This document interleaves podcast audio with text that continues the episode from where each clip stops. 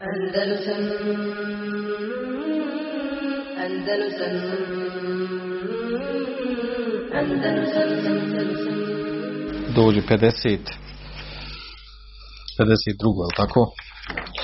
52. poglavlje ona ima naslov babu babu ili babu la yuqalu assalamu ala Allah poglavlje kaže ne kaže se selam na Allaha pa je onda ovdje spomenut e, spomenuti hadis spomenuti hadis e, koji bilježi koji bilježi Buharija u svome sahihu pa ćemo spomenuti taj hadis i prekomentari sad ga.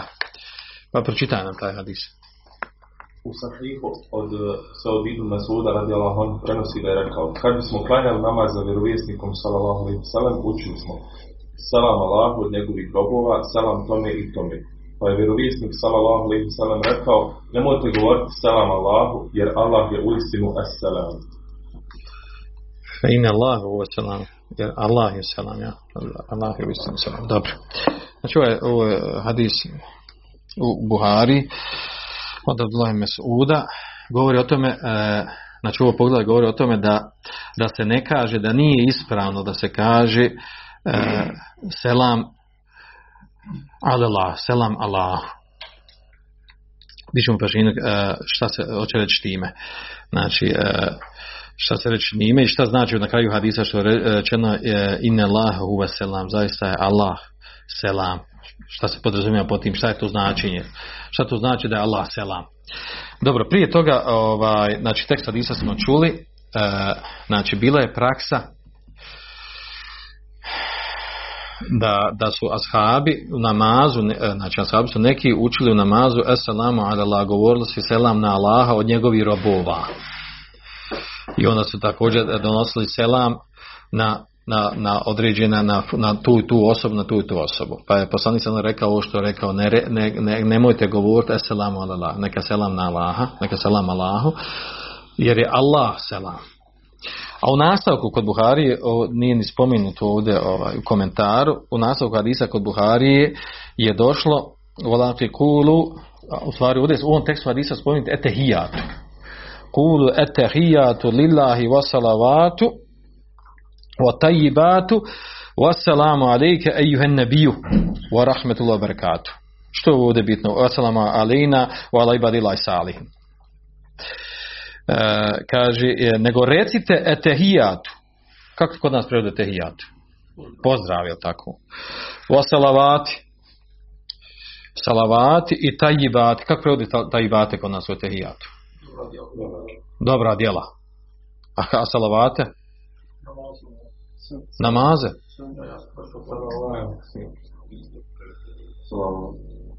Kako salavat namaze? Kaže, wassalamu alaik. E, ovdje je pojenta u tome. Znači, ovo se kaže Allahu Đelešanuhu. Etehijatu wassalavatu vatajibatu. A onda kaže, wassalamu alaike ejuhen nebiju rahmetullahi A selam je na poslanika sallallahu selam. I selam je na robove ostali. Allah Đelešanu se ne kaže selam. To je pojent. Znači, u, u nastavke tehijate pojašeno, znači ovo ovdje što je došlo ovdje gore. Znači, ne kaže selamu alallah. Allah. Ne, ne nosi selam na Allah Đelešanu jer je Allah selam. Pa, vi, vi ćemo šta to znači da Allah selam. E, nego, nego se kaže, znači ovdje pojašnjenje, ovdje je etehijatu kako se uče. Etehijatu lila vasalatu vata i batu, a onda selam ide na poslanika sallallahu alaihi sallam i to obraća se, ostalo na, dan danas u praksi da se obraćamo ejuhen nebiju. Da se obraćamo kao da je on živ. Kao da je on živ. Obraćamo se poslaniku sallallahu alaihi sallam i zato kod nas ovo ima plakate kad budu ono Esselamu alike, ja Resulallah. Znate ovo kad imaju ove svečanosti. Kao obraćaju se kao, kao da se obraćaju direktno poslanik. Selam, neka je selam tebi o Allahu poslaniće. Dokaz im je to što je spomenuto je tehijat. Obraćanje direktno poslaniku sallallahu alaihi ve sellem A spominjali smo vjerojatno tu razilaženje kod toga da li da se ostavi taj, taj e, tekst ili da se spomeni u trećim licu a ne direktno poslanik sa zemlje. Pa je prevagnuo to, da je prevagnuo kod to kod ashaba, da ostane, da se obraća direktno poslanik sa zemlje, onako kako, kako je bilo za vrijeme njegovog života. Kaže poslanik sa u nastavku hadisa kod Buhari, kaže, fe innekom ida kultum, kada to kažete, kaže uh, asabe uh, asabe uh, kulle abdin fi semai au bejne semai wal ard أشهد أن لا إله إلا الله وأشهد أن محمدا عبده ورسوله ثم يتخير من الدعاء أعجبه ilaihi fejad'u. Znači spomenuto ona, ona, ona tekst hadisa kako se proučuje tehijatu, nakon tehijatu se uh, donos, donesu znači dva šehade, tešhadu la ilaha šehadan Muhammed abduhu wa rasulu, a onda kaže tome je tehajir min dua, a onda se uči jedno dova, tako, tako je se tehijatu, znači uči, uči se tehijatu, pa se onda ona uči se lavati, pa onda dova, dova koja je mustehab e, tehajira min dva, znači šta hoće od ove ili ono što je preneseno od poslanika sallallahu alejhi ve sellem od ove. E, to je tekst hadisa znači u, u Buhari. A ovdje sada se vratimo ovdje e, ovo kaže la yuqalu selam ala Allah. Zašto se ne kaže selam na Allaha i selam Allahu?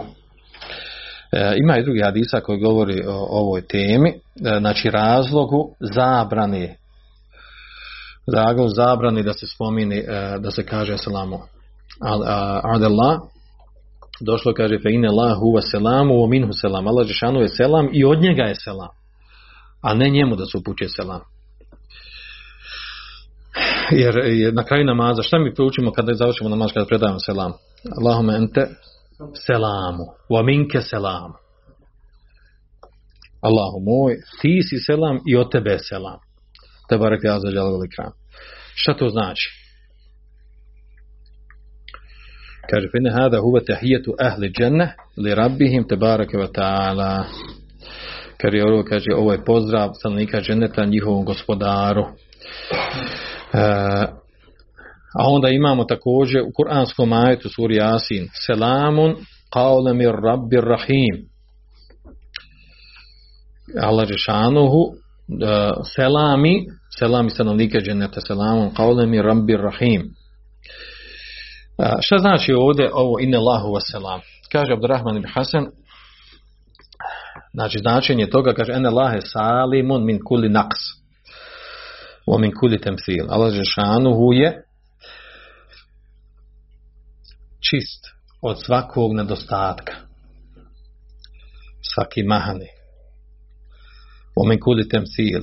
I nema mu niko sličan, ravan, kaže fehu mausufun bi kuli kemal Allah šanu se opisuje u, u, u svim oblicima savršenstva potpunosti.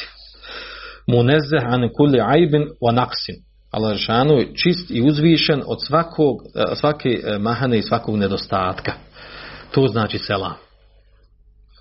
Znači to je značenje selam. Selam u stvari znači isto ono slično ono subhanala kad kažu. Znači Subhanala, ono, mi prevodimo veličanstvo na Allah, uzvišen Allah, u stvari to znači da je mu neze an kule naqsin wa aibin. Znači, ono čist od svakog nedostatka i svake mahane. Znači, slično značenje ima subhanallah, kao i značenje da je Allah selam. A onda Ibn Qaim u knjizi Bedaju Fevaid spominje značenje selama. Šta ono znači? Šta znači taj selam? Mana kaže selam uh, indel tahije prilikom pozdrava. Kaže, o tome imaju dva stava, poznata dva stava. Jedno značenje da selam u stvari znači, znači, uh, kaže, e, assalamu eselamu huna kaže huwa Allah, da, Allah, da selam u stvari Allah želšanuhu, u značenju kaže nezelet bereketuhu alejkum Da, se, e, da značenje u stvari selama, da Allah želanu selam, znači da silazi njegov bereket na nas. To je jedno značenje. Drugo značenje kada selam u stvari sa značenjem selametu. Es selametu. A selametu to znači u značenju selama znači da je, da je osoba spašena. Da je spašena e, selametu hajren wa du'a haberan wa du'a znači da, da, da, da, da osoba znači bude sačuvana spašena sigurna i kao znači i kao e, i znači kao obavijest i kao dova. Jedno i drugo znači i drugo, jednom i drugom značenju. Uglavnom, znači, ovdje, znači, bitno dode da, da, da rezimiramo. E, ovo što došlo u tekstu hadisa, la te kulu, nemojte reći, eselamu alila, e, selam Allahu ili neka selam na Allaha, jer Allah selam, odnosno Allah selam, Allah znači onaj koji je čist od e, svih nedostataka i mahana, znači to je osnovno značenje ovdje, kad se kaže šta znači da je Allah a selam, znači, a imamo također u ovaj, malo prije smo spominjali ova imena, 99 imena, u al melikul kudusu selamul mu'minul muhejminu. Ovdje je došlo u tesiru e, selamu, e, selamu da stvari da je on, e, selamu znači da je on daje sigurnost, jedno značenje. Selama je da Allah daje sigurnost stvari daje sigurnost, a to u stvari ovo drugo značenje kao navio Ibn Qajim. Selametu.